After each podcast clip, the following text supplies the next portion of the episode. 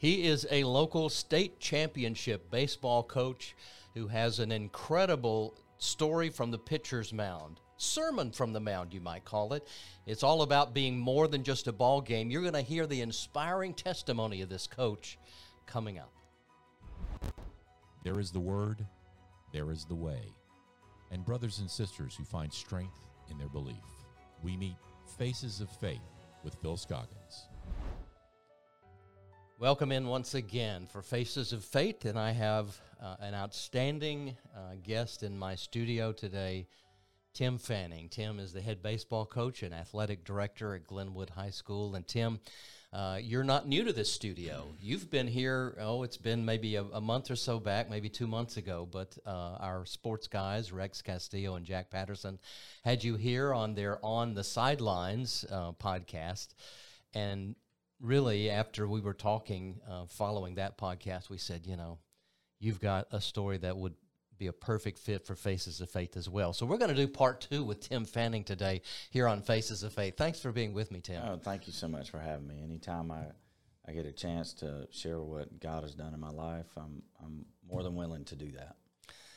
Uh, what I try to do to begin with is uh, make the assumption that folks who may be tuning in who don't know Tim Fanning I sort of like to go back to uh, your roots, let you talk about uh, where you were raised and, and how you were brought up, and your first connection with the Lord, if that happened when you were, you know, a young man growing up, how that came to be. So let's uh, dig back into your past and take me to uh, to your growing up years. Uh, well, my mother was stationed here in Fort Benning. Uh, she was a nurse, um, and so really, she ended up having me out of wedlock, and back then, um, if you didn't have anyone to, you know, speak for you, so to speak, she's from Massachusetts, so um, she was.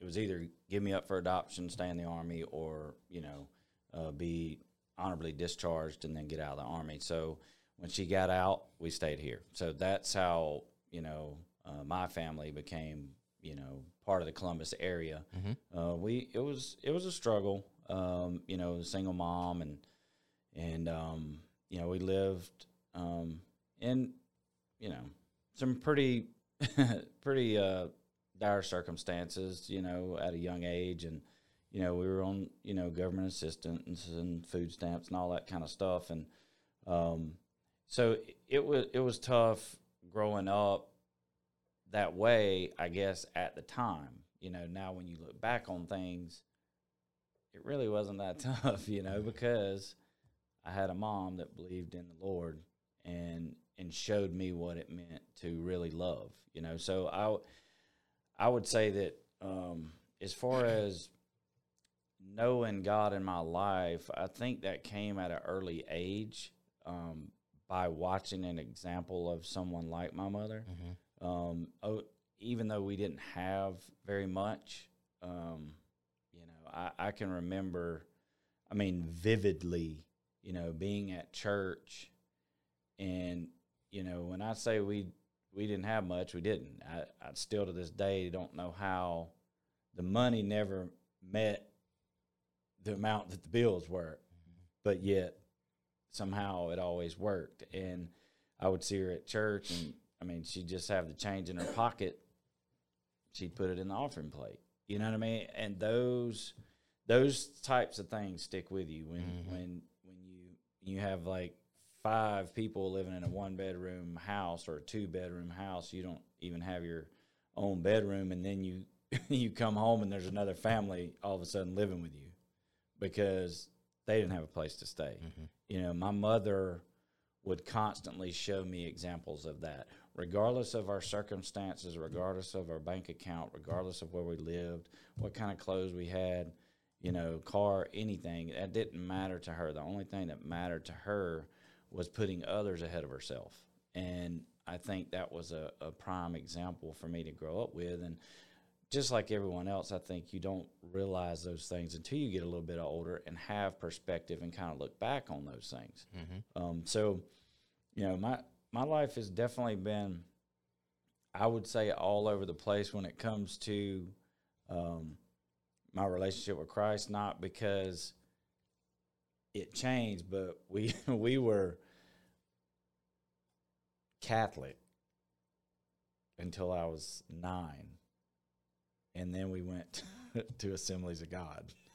so it was a Big a, leap. there was a big difference. And when I say we went to Assemblies of God, you know, my mother, as you know, have been a member at Evangel Temple for a really long time. Yes. Well, we didn't start at Evangel Temple. We started in the basement of some places. And when I'm talking about getting down and dirty and getting with it, Mm-hmm. they were getting with it. You know what I mean? So that was a big, a big deal for me. But I think there again, it also, I think I always thirsted for being shown something different. I was never a, a kid, even growing up, like that. I wanted to do the same thing over and over and over and over. I wanted to be challenged, like whether it was in my faith or, you know, just what I saw, experiences, things like that. I I never wanted. I'm I'm not good at um, just really doing the same things over and over and over and over like that. I, I want to be challenged and do things differently, you know. So um, I know that's kind of a long answer to that, but uh, my mother introduced me to what I think, you know, uh, the Lord wants us to be, and that's um, obviously um, giving our, our lives to Him, but also giving our lives to others. Sounds like uh, servanthood, which is what our Lord did when He walked this earth. Is He went about doing good for others who were in need, and that your mom, uh, that's the mantle that she picked up and showed you by the way that she lived her life before you as as her your mom growing up. She did, and and that's like I said. As I've gotten older, I've really started to understand that. You know, because when you start when you share your testimony, when you share with kids, and and you're trying to lead them to Christ, you know, one of the things I talk to them about, you know, is being a servant. Well, there's no bigger servant than Jesus Christ. He didn't have to do any of it. As he's the holy of holies, he's he, he didn't have to lay his down his life down for us. You know what I mean? So all he was about was giving everything he had to other people. You know what I mean? So um, yeah, she was. I definitely saw that. Now, like I said, as a kid, you don't really realize that. You know, you're just you know, sometimes enamored with other things. And, you know, I never, we never had air conditioning. We never had cable. We never had any of those things. But seeing my mother, the way she handled those things or lack of those things, Mm-hmm. it made me not really, I didn't grow up with envy, you know, and I, that's a big thing I think to give to your children is to be okay where you are. And so many times when I speak to groups and in this generation is really hard to get them to understand that because this social media age and, and they have so much noise in their lives that they're always seem to be trying to live through someone else as opposed to being graciously thankful for where they are and what they have. And my mother taught me that, you know, and I, I think um, it allowed me also to appreciate things better when I got a little bit older. You know, I, I went off to college and had air conditioning, cable TV, and three meals a day. I'm like, man, I'm never leaving this place. You know, so um, she was a, a certainly a uh, a great role model for me, and um, and like I said, as I've gotten older and gained a lot of perspective, she certainly has um, become even a bigger, uh, you know, presence, you know, in, in my life as far as my mental um, aptitude to serving others. When you were in these uh, earlier years, and do you recall encounters that you had with the Lord where you felt like that He was really close to you, that He came to you in situations where when you were desperate and, and you needed and cried out to him and uh, just your your personal relationship with him when did when did those times begin I think I can I can think of a couple, and it was when we moved from South Columbus to East Columbus. Um, excuse me.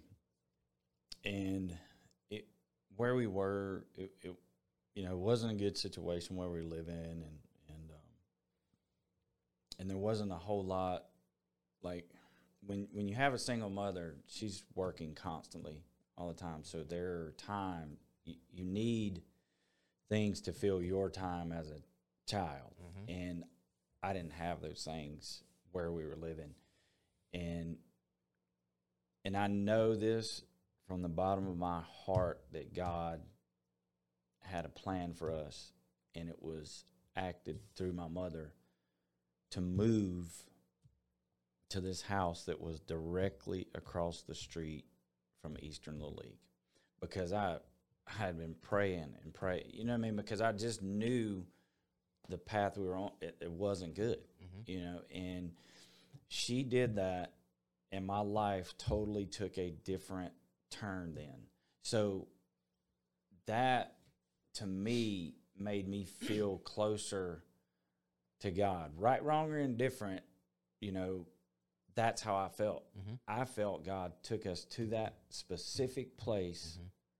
for specific reasons, you know, and I'm across the street from a kid's playground, mm-hmm. basically, you know, you know, any kind of sport you want to play, and then East Columbus Boys Club is right beside it. right So it opened my life to so many things that I didn't know existed. I'd never played bumper pool before. I'd never done pottery before. I'd never swam before.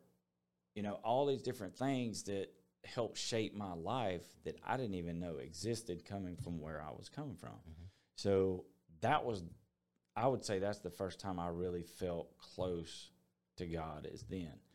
Um, and then when we moved, we moved a lot, by the way, but then we moved to the north side of town right before I started high school. And I think that that was also a time where, you know, high high school students really I think struggle with identity a lot and they're always searching um, for for meaning, you know, and, and I explain it to my kids now, now that I'm older, that no matter what social standing you have, no matter how big your bank account is, where you live, how big your house is, doesn't matter. Every person that gets up is desiring purpose in their life.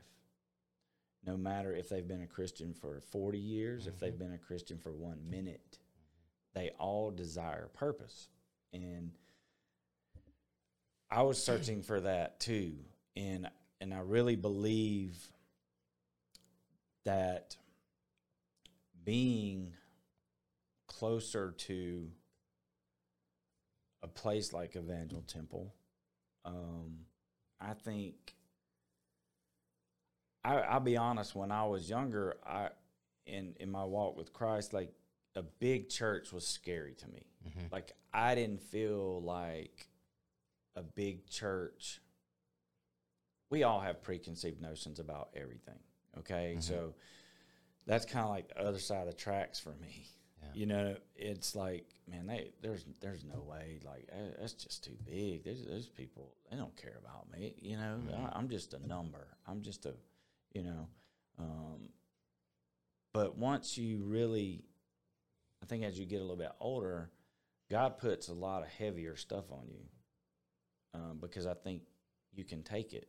And He's really started speaking to me about, I think you need to start opening your eyes a little bit about people and really start investing and allow people to get to know you because I was very I was a very guarded person. Very guarded. introverted not introverted, but guarded with my past. Okay. I didn't I didn't like to open up. I was not vulnerable to anyone. Mhm. And not having a father, I think that's kind of like I'm on my own. I'm going to do this myself. I don't need your help. Yeah, independent. You're not going to tell me I can't do something, uh, which led to a lot of spankings growing up from Miss Mary. But um, I think I, when I was in high school, I finally let my guard down, and he showed me really what love was, or what I a bigger side of love than than I thought I could get to at that age, and and basically, he spoke to me to quit, you know, being so guarded, like to just open up and let people know who you are. Let them know because like I said as a kid, like you're you're always trying to like, okay, are they going to judge me because I you know, I grew up on the south side and I came here. I don't have any money. I don't have a car. I don't have, you know I mean, these sorts of things that now when you look back on like you know they don't you know they don't matter. But as a, a teenager, you think they do. But it was almost like the more I opened up, the more my relationship grew with God. And I think that's what he was speaking to me when I was in high school. Your pathway um, to where you are, uh, baseball played a big role in that. Describe, you know, your your path and and its correlation to your faith as you were going through high school and into college. Well, that's I'm a big guy on God's path. I, I I I preach it all the time. I preach it. I'm not a preacher. I I talk to people all the time about it, um, because it is so hard for us to grasp that there is a plan that we can't even fathom. He already knows what path he has you on. It's just a lot of times we're too stubborn because we think we're smarter than people and we don't listen. We don't we don't open up our hearts and our minds to what God has for us. So my path, if you look at it from the outside, and this is what I love about having read like perspective. When you look back and you're like, man, he's so much smarter than me. he knew this was going to happen, and this is why he put these things in front of me. And but as a, a 20 year old, 18, 20 year old, you're like, man, what am I doing? Why is okay? So I start off, I get a baseball scholarship to Berry College, okay, out of high school, and so I go up there for one semester, and then the head coach that recruited me and the assistant coach both left. So there was something like that's the only reason I went there because of them. Mm-hmm. And so I had some friends that played at Middle Georgia Junior College in Cochran.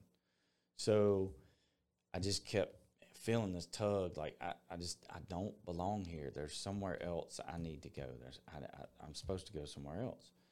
So I convinced one of my teammates at Berry College to drive me three and a half hours because granted I don't have a car. Mhm. Drive me three and a half hours and drop me off at Middle Georgia, unannounced, to work out for this legendary coach that I didn't even know if he was going to say yes. You know, of course, my buddies are telling me, "Yeah, come on down here." You know, so and I don't know if he felt sorry for me. I have no idea, but I know that God opened that door for me, and wouldn't you know, I end up going there, and the the two people I left that I knew had, that I knew from high school, they left. They weren't even there. So not only did I change and go down there, I was with no one By yourself again. Right. And that's when one day goes my future wife walking down the hallway. And I just knew. I knew it. I knew it. And and that is the reason I went to Middle Georgia. And and all these things are lined up in God's path for your life, but a lot of times we're scared. We you know, because look back and all the people's like, well, what do you mean? Like,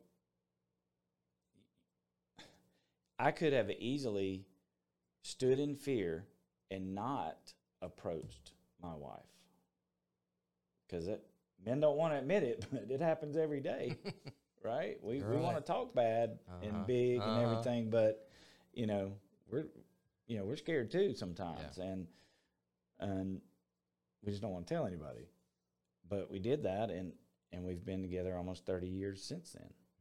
You know, and it's just like when I left there, it was a two year school, so I, I was very blessed. I had several scholarship offers at other four year schools.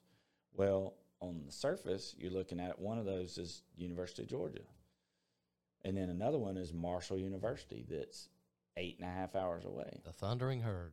But when I went and visited there, I had a different total peace and feeling that I did not have at UGA. And there again, on the surface, it didn't make sense. hmm I had already asked my future wife to marry me as well, so we're engaged. So I'm leaving, going eight and a half hours away, Where was her hometown? Atlanta. So when she left Middle Georgia, she went to Georgia State. Okay. So we're we're eight hours away from each other, you know. Um, but I knew God was calling me to go there, and so and then you you start thinking about those things. If if if I would have never went to Marshall University, so fast forward, I come and I start coaching, and one of my players, I end up sending to Marshall University. He would have never gone there if I didn't go there. hmm So he's a Division One athlete. Well, his best friend in college, he introduced me to him, and we started more than a game together, and traveled all over the world. That never happens if I don't if I Don't to listen to correct. Mhm. You know what I mean? And that that is really hard for people, especially men, to understand that we are not in control. He is in control. Mhm. And and to surrender to him is a very hard thing to do. But I've seen it my entire life. And if we just get out of the way, hmm he'll take us places that we never knew we could go. I don't know if we want to go with more than a game or Serve to Lead. We got different options here, but you you were getting ready to say something. Yeah. Serve to lead, and, and that is That's the uh, the book I'm holding up right here, Serve to Lead, which is the sequel to this is Serve to Lead two. yes. So this is the sequel to the first one. Yes, sir. But let's uh, you've, you've sort of painted a good background picture now. So so bring us up to date about the essence of what's in between the pages of this. Well, um, it it is a. I would say it's a sequel. Basically, um, when three years ago, well, it's it's almost been three years ago now. No, it's about two and a half years ago. I was um, diagnosed with stage four colon cancer, and um, so basically, the the first half of the book is to start off trying to take people through my journey um, from that standpoint and how God, you know, in, in this community um, helped me through that. But let's back up because we were talking about God's path for Mhm. life, and and and I was talking about more than a game. Well, God had it on my heart before I ever found out that that I had cancer. Um, that He wanted me to go in a different direction.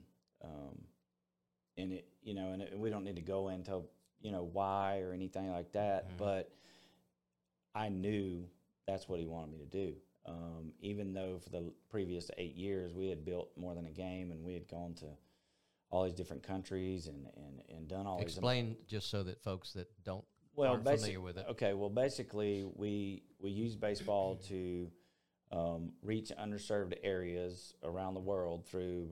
Uh, we build fields, donate equipment, um, do clinics, um, you know, give out Bibles, you know, clothes, anything that we can do to basically help better the situation in these places that we find. and that- who goes on this, these trips. um, players, Okay. um, play active players, former players, college students. I mean, people in the and that it had grown to the point where we started taking women on the trips, you know, which were some of our best trips ever. Um, my family, my my daughters, I've taken them on these trips since they were 11, 12 years old. They go on every one of them with me. Um, Some so of the places you've been to include. we've been to. Uh, we started off in Panama. We've been to Colombia, the Dominican, Puerto Rico, Costa Rica, uh, Cameroon, Africa, Taiwan. Um, Wow. around the globe. Yes, yes. So, and and each time, God has taken us to these places because I get the question all the time, like, "Well, how do you choose where to go?" I'm like, "I don't." What do you mean you don't? I'm like, I, "I'm just telling you that God takes us where we needed to go because there's no way I can make the decision. I want to go everywhere, first of all, and and then you end up nowhere. If you ever heard that before, so it's like these doors open, and you feel that little push in the small of your back. You just walk through them, and um, and a lot of that has to do with um, I think who He wants you to impact, not only on the ground but the people who are going. And so after the last trip we took in 2019, it was to Puerto Rico. Um, I, I, I really had it got it. His plan had been on my heart for about a year, and like I've already said, men are pretty stubborn to the core. Um, but there again, that that's the that's also the devil trying to wedge himself in between the relationship I have with God as well, because he's always gonna Doesn't leave you alone. no, he doesn't, and he he knows what's about to happen. He knows that you're about to do what you're called to do. He's like, well, well wait a minute now. You've already got this set up, and uh, everything's going good. You got a bunch of people donate. We, we, you know, we're doing all this stuff. You know, so it's a fight. It's a battle, and if anybody tells you it's not, they're they're mistaken. It is. It's a, it's a constant battle. But that's what makes it so great um, because you have to to listen to what he's telling you to do. So I, I get home and and um, my partner um, that I'd been doing this with, um, you know, I I still couldn't come to to have that conversation. You know, and people who my inner circle are like, oh, well, I mean, you just need to tell it. Well, it, that's easy for you to say, but it's harder for me to do. You know, it's just Yeah. eight years going on, and we've done so many amazing things together. So I go down to the Dominican, um, and it was a very small trip. It was only four of us that went. It, was really to go and, and back to places that we had already started Mhm. there and check on them, take them some more equipment, making sure what we started is doing well. Take more Bibles, talk about, but but me going every single place we went, all five cities, I finished with giving my testimony and really, really putting Christ first. It's one thing to say you do, but to really do it, it's different. It, it's different. And and I don't think any trip we went on, they knew we weren't Christians. But how much were we really witnessing? You know, um, and I just didn't feel like we were doing enough of it. And and it was one of my friends that I trust the most that has been probably on eight or ten of these trips. He told me when I would finish talking in all these different places that I looked different than I did the last several years. That he could tell that I knew that's what we were supposed to be doing. Mhm. So finally, when I came home, um, that was in July of 2019, and I told my partner that this is what you know I had on my heart, and we were gonna, you know, go our separate ways, and I wanted to start, um, you know, a new one that's called Serve to Lead, uh, because I, I wanted it more encompassing. Um, I wanted to start from the ground up and and build it in God's image, and um, and then the next week I found out I had cancer.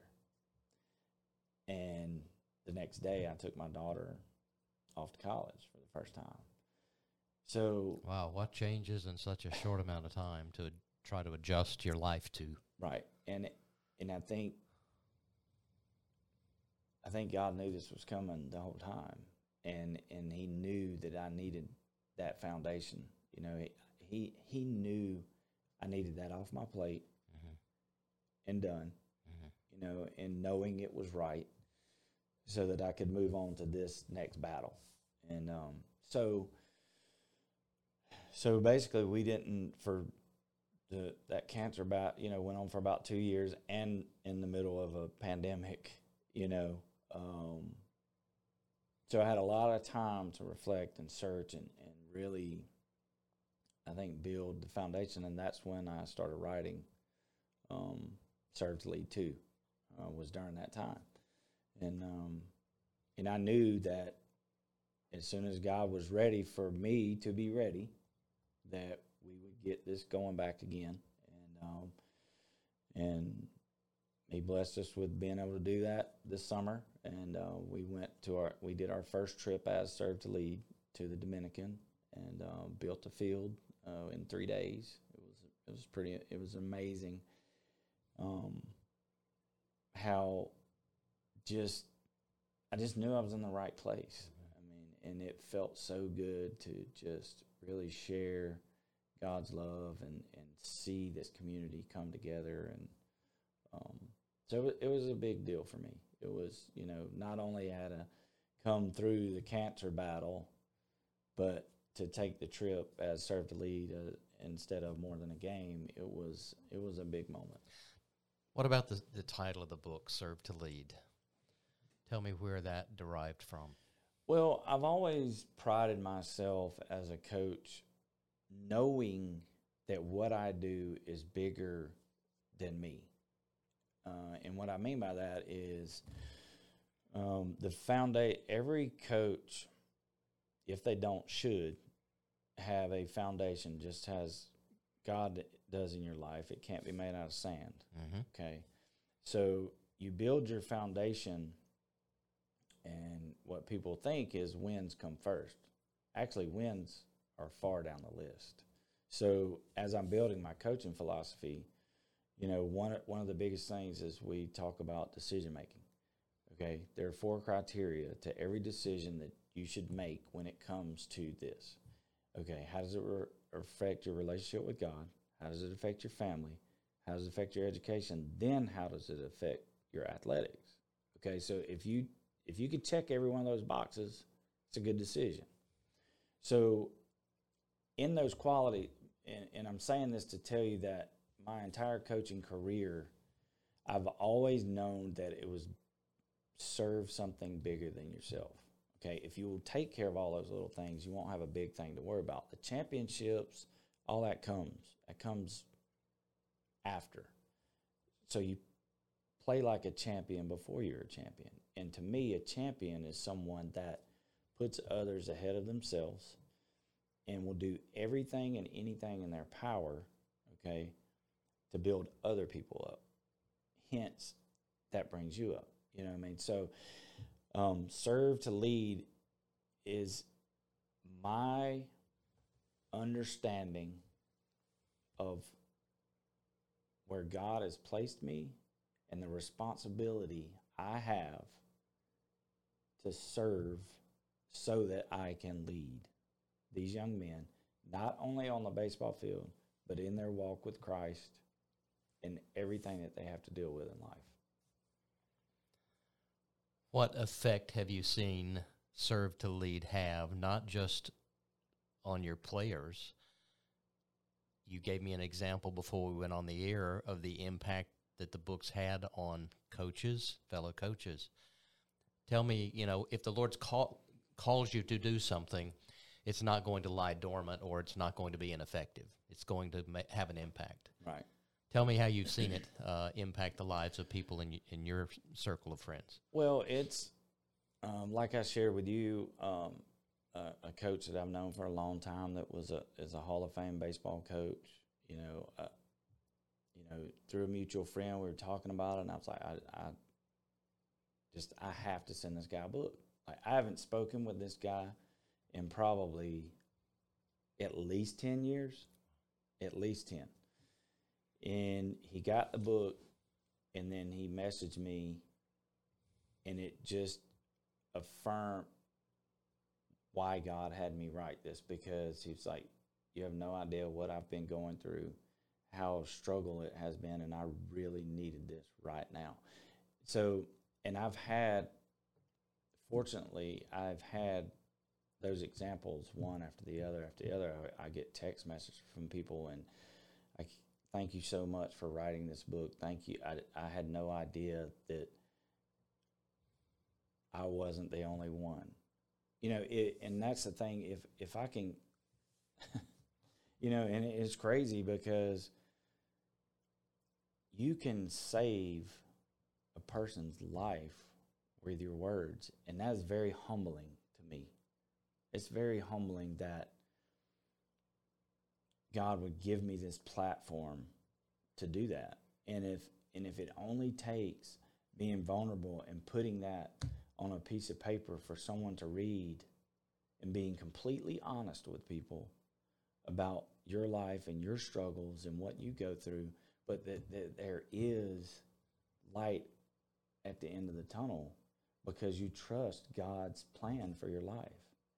And I think in that vulnerability, it it gets people to look at themselves differently and understand that anyone can have hope if you trust in the Lord.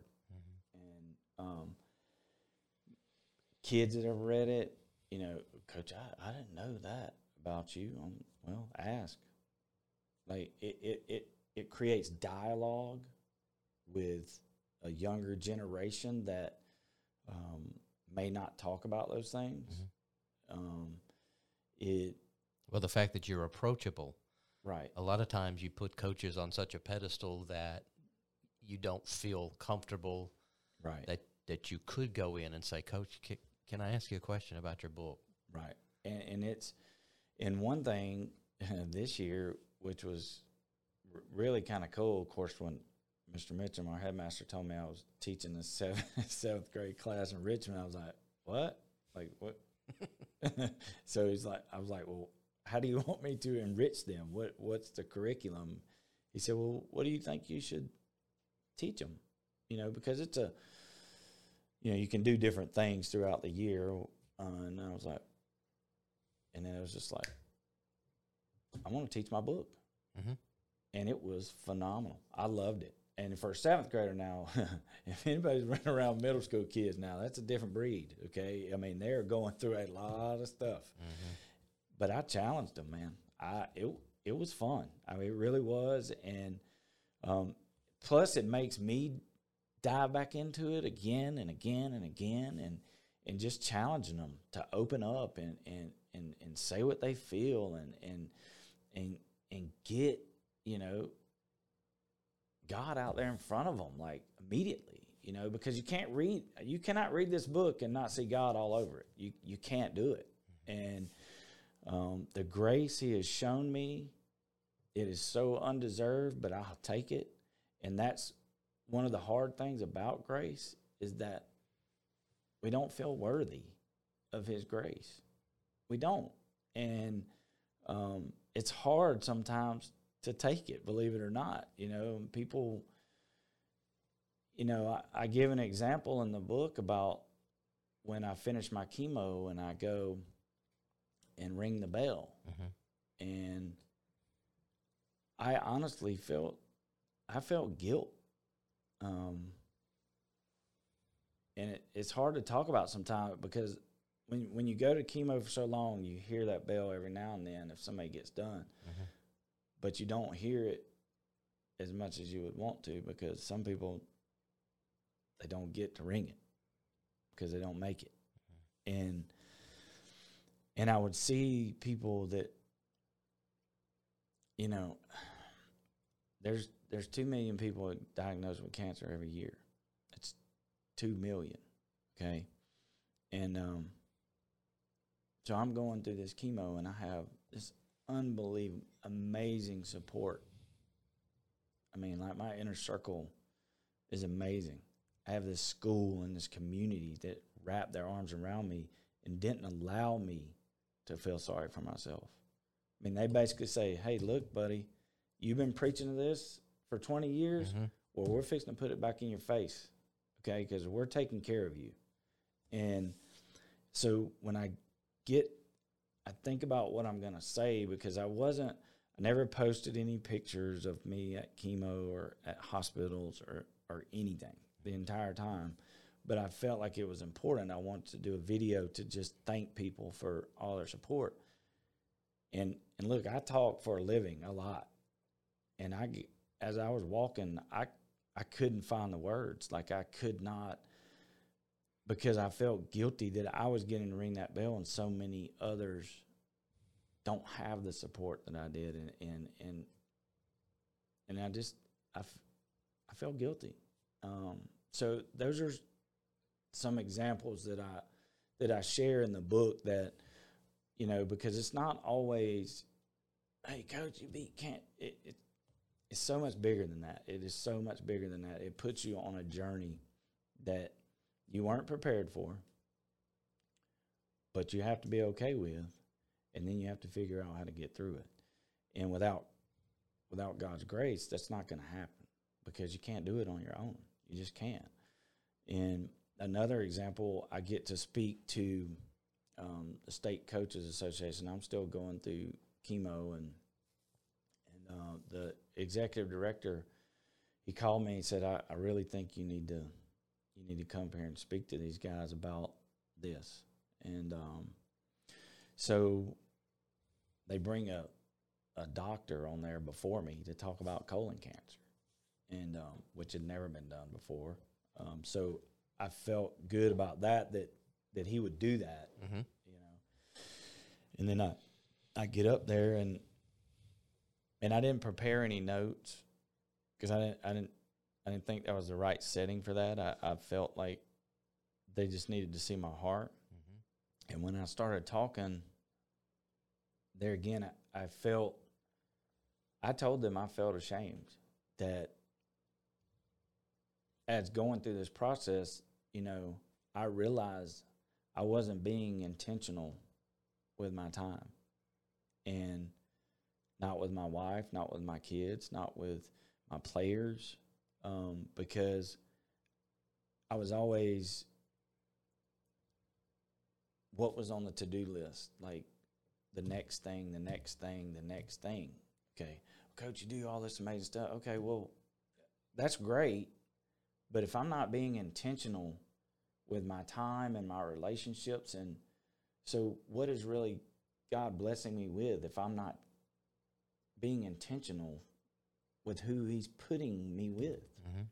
and I and I felt ashamed because we live in this society that is so structured and so you know time oriented and all this when it only takes a couple extra minutes to show someone your heart and you could change their life forever as opposed to okay let me look uh, I got okay I got this meeting next I got this meeting next and God's put that person in front of you they're staring you right in the face you know, and he's giving you that opportunity to change their life.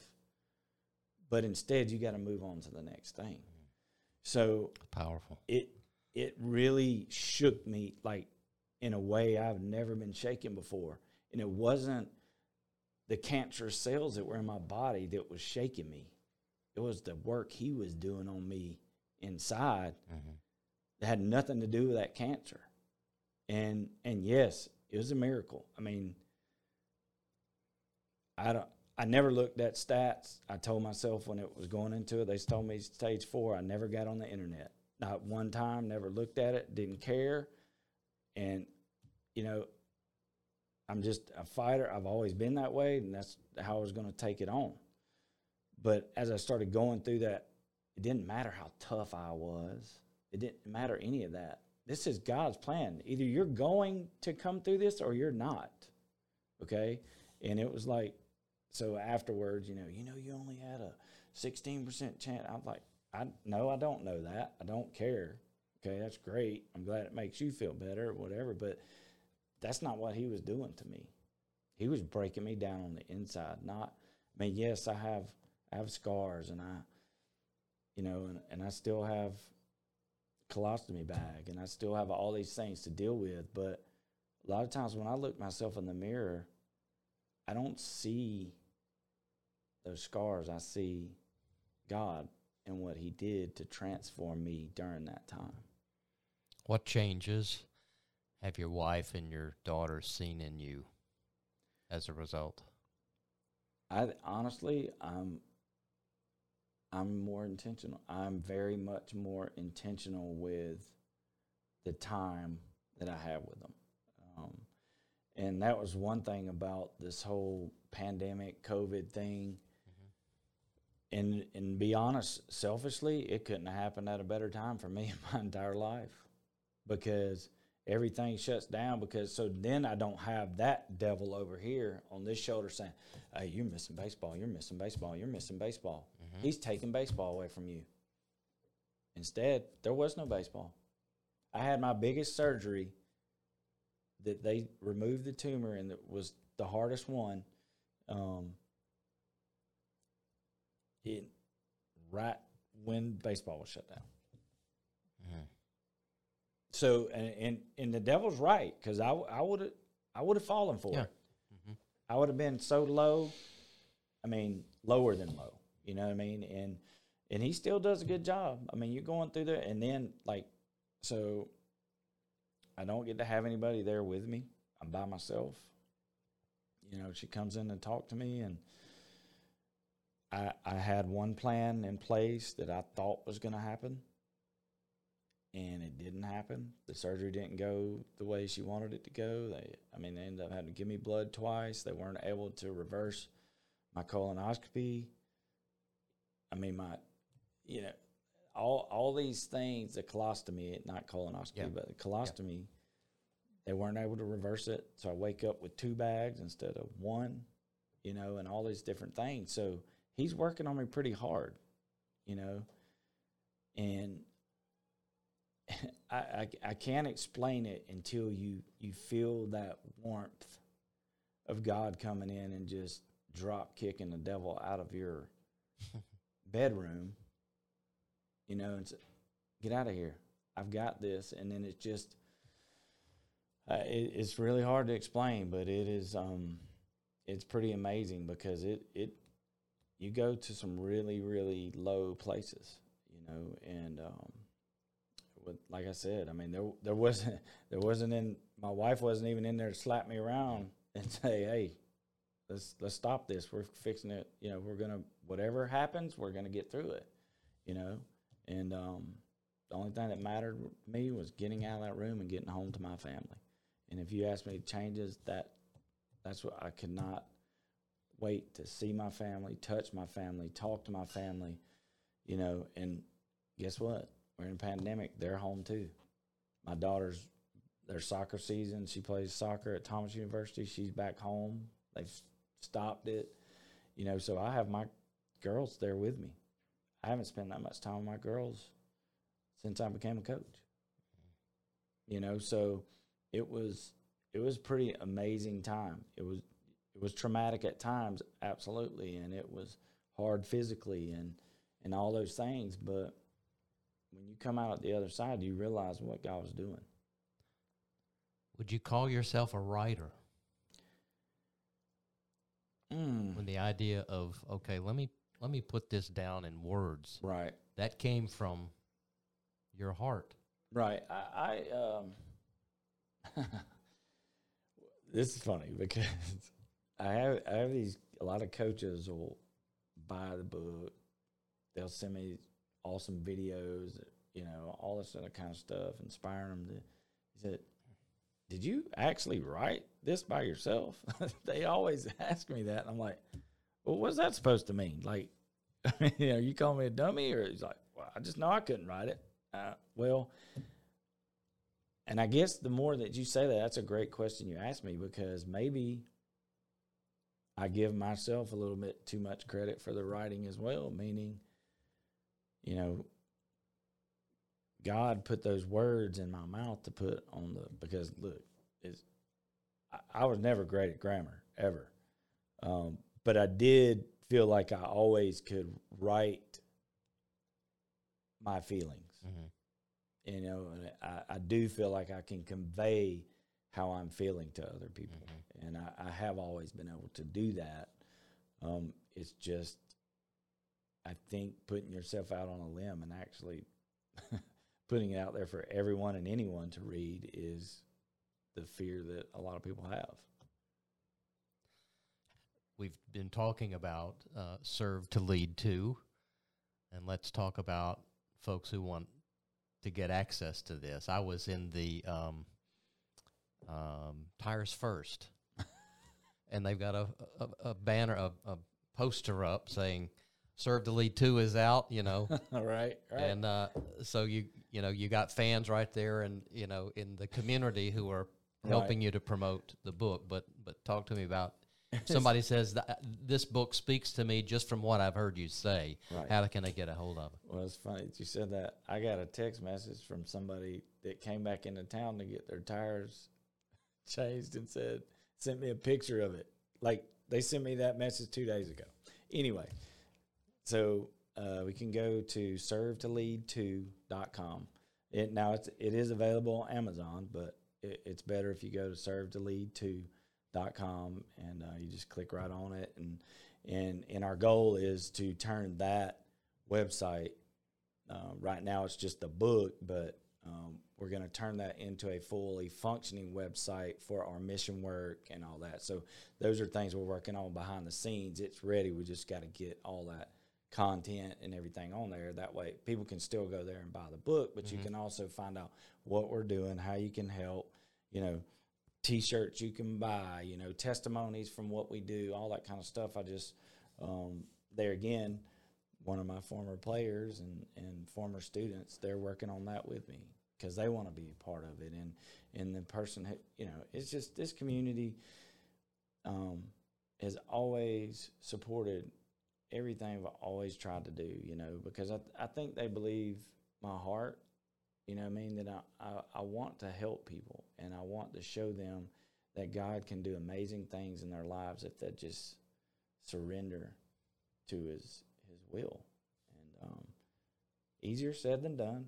I, I understand that, um, but I do think people would enjoy it if if if they picked it up. It's um, it's not too over the top. It's it's pretty. Uh, graphics not the right word. It's very truthful.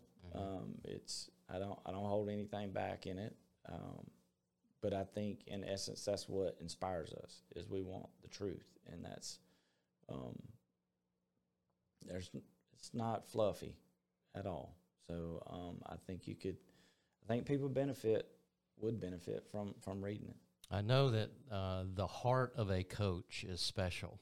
I'm um 69 going on 70.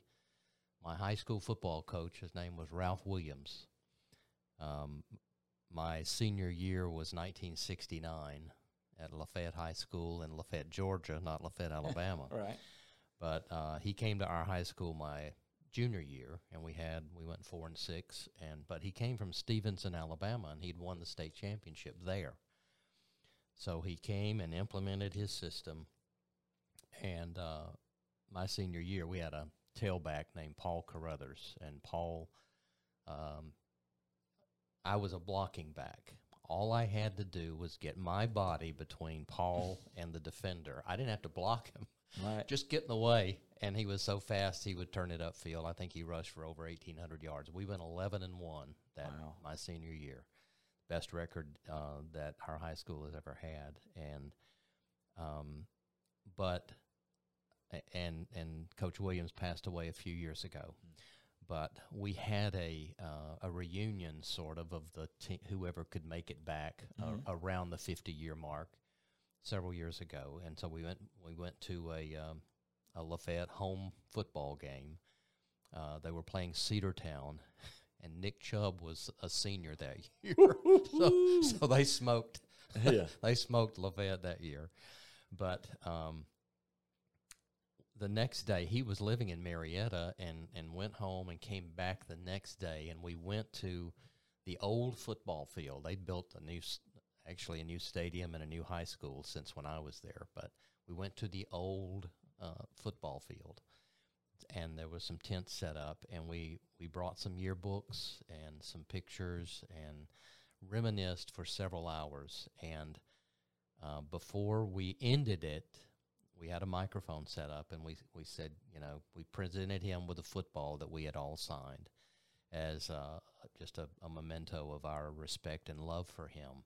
And he gave us one of his uh, patented Ralph Williams speeches where he, he said, Gentlemen, you know, what you're learning on this football field is going to serve you well in life if you will listen to your mom and your dad, you know, be respectful of your elders, do what your coaches and your teachers tell you to do, and love God. Uh, I mean, he, he basically laid That's a. Tim Fanning foundation for us half a century ago. Right. So, uh, and what I would give if he had taken the time to have written a book Right. that we could uh, use as a pattern, you know, to hand down to, to the next generation and the next. But what you have done here, uh, I, I know the Lord is going to use and already has. It's clear from your testimony just of the coach that got back in touch, which is just the tip of the iceberg. But we've been talking here for, um, you know, going on uh, an hour, and it has Wow. flown by. But l- let's just end with uh, what do you hope the book will do for people that uh, y- you don't have to be an athlete. Right. Um, I mean, this this speaks to people where they are, and especially from your perspective of being, uh, you know, a, a cancer survivor. What will uh, the general John Q. public out there benefit by by reading what's between these pages?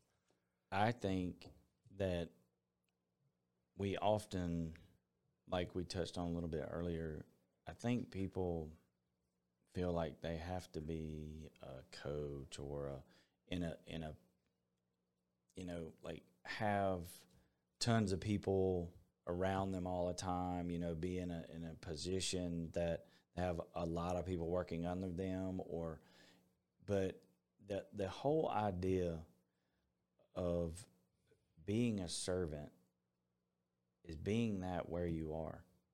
It doesn't matter how big your platform is. You have a platform. No matter who you are.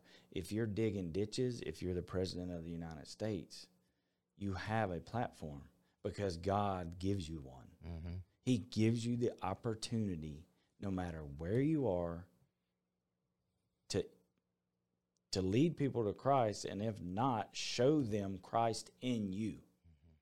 And that is the biggest thing. If because when you put others ahead of yourself, you can't hide Christ. You can't do it. I promise you, you can't. They see it. Mm-hmm. It's like a glow, it's an aura around you. Because people look at my mom on the surface and where she's lived, where she's grown up. She hadn't made a lick of money.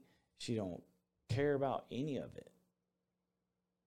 And if you ask, people ask about my mom before they ask about me. I promise you. She's a saint. And and she has that Yes, she is. impact on every single person because they see God in her Amen. you know, and that's important. I want my kids, my players to understand I will always fall short of the glory of God. But the power in that is that he's like, come on, buddy. Just come on. I got you. I don't care. Just come on. You know, and um, we can all do that if we just show a servant's heart.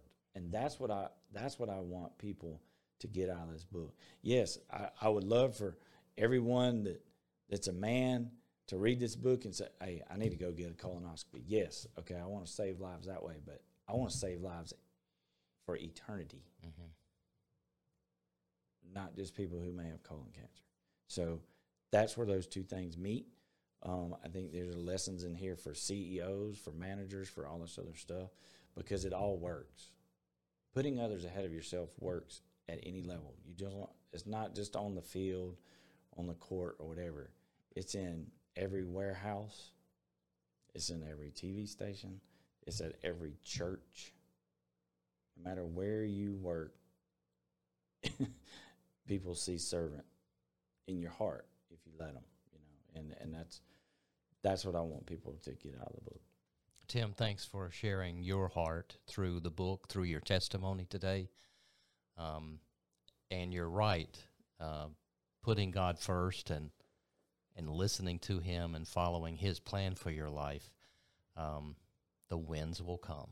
Right. The state championships will come. But boy, what a difference you're making to those uh, young people that uh, look up to you and call you coach and pass you in the hallway and and feel comfortable enough to have a conversation with you about who you really are. Well, I want to thank you for giving me this opportunity because um, it it may seem like I only want to, you know, my message is to impact others, but it's also for myself. And this right here, I can't think of anything better that God wants me to do than to share myself with other people. And Thanks. thank you. Thank you for doing that for me today, Tim. And we thank you for joining us here on Faces of Faith, another edition. I want to thank Dylan Hanson, our director, who's been sitting patiently beside me and taking care of uh, the bells and whistles that make this podcast happen. Again, before we leave, we always want to remind you that whatever you're going through, always remember keep the faith. See you next time.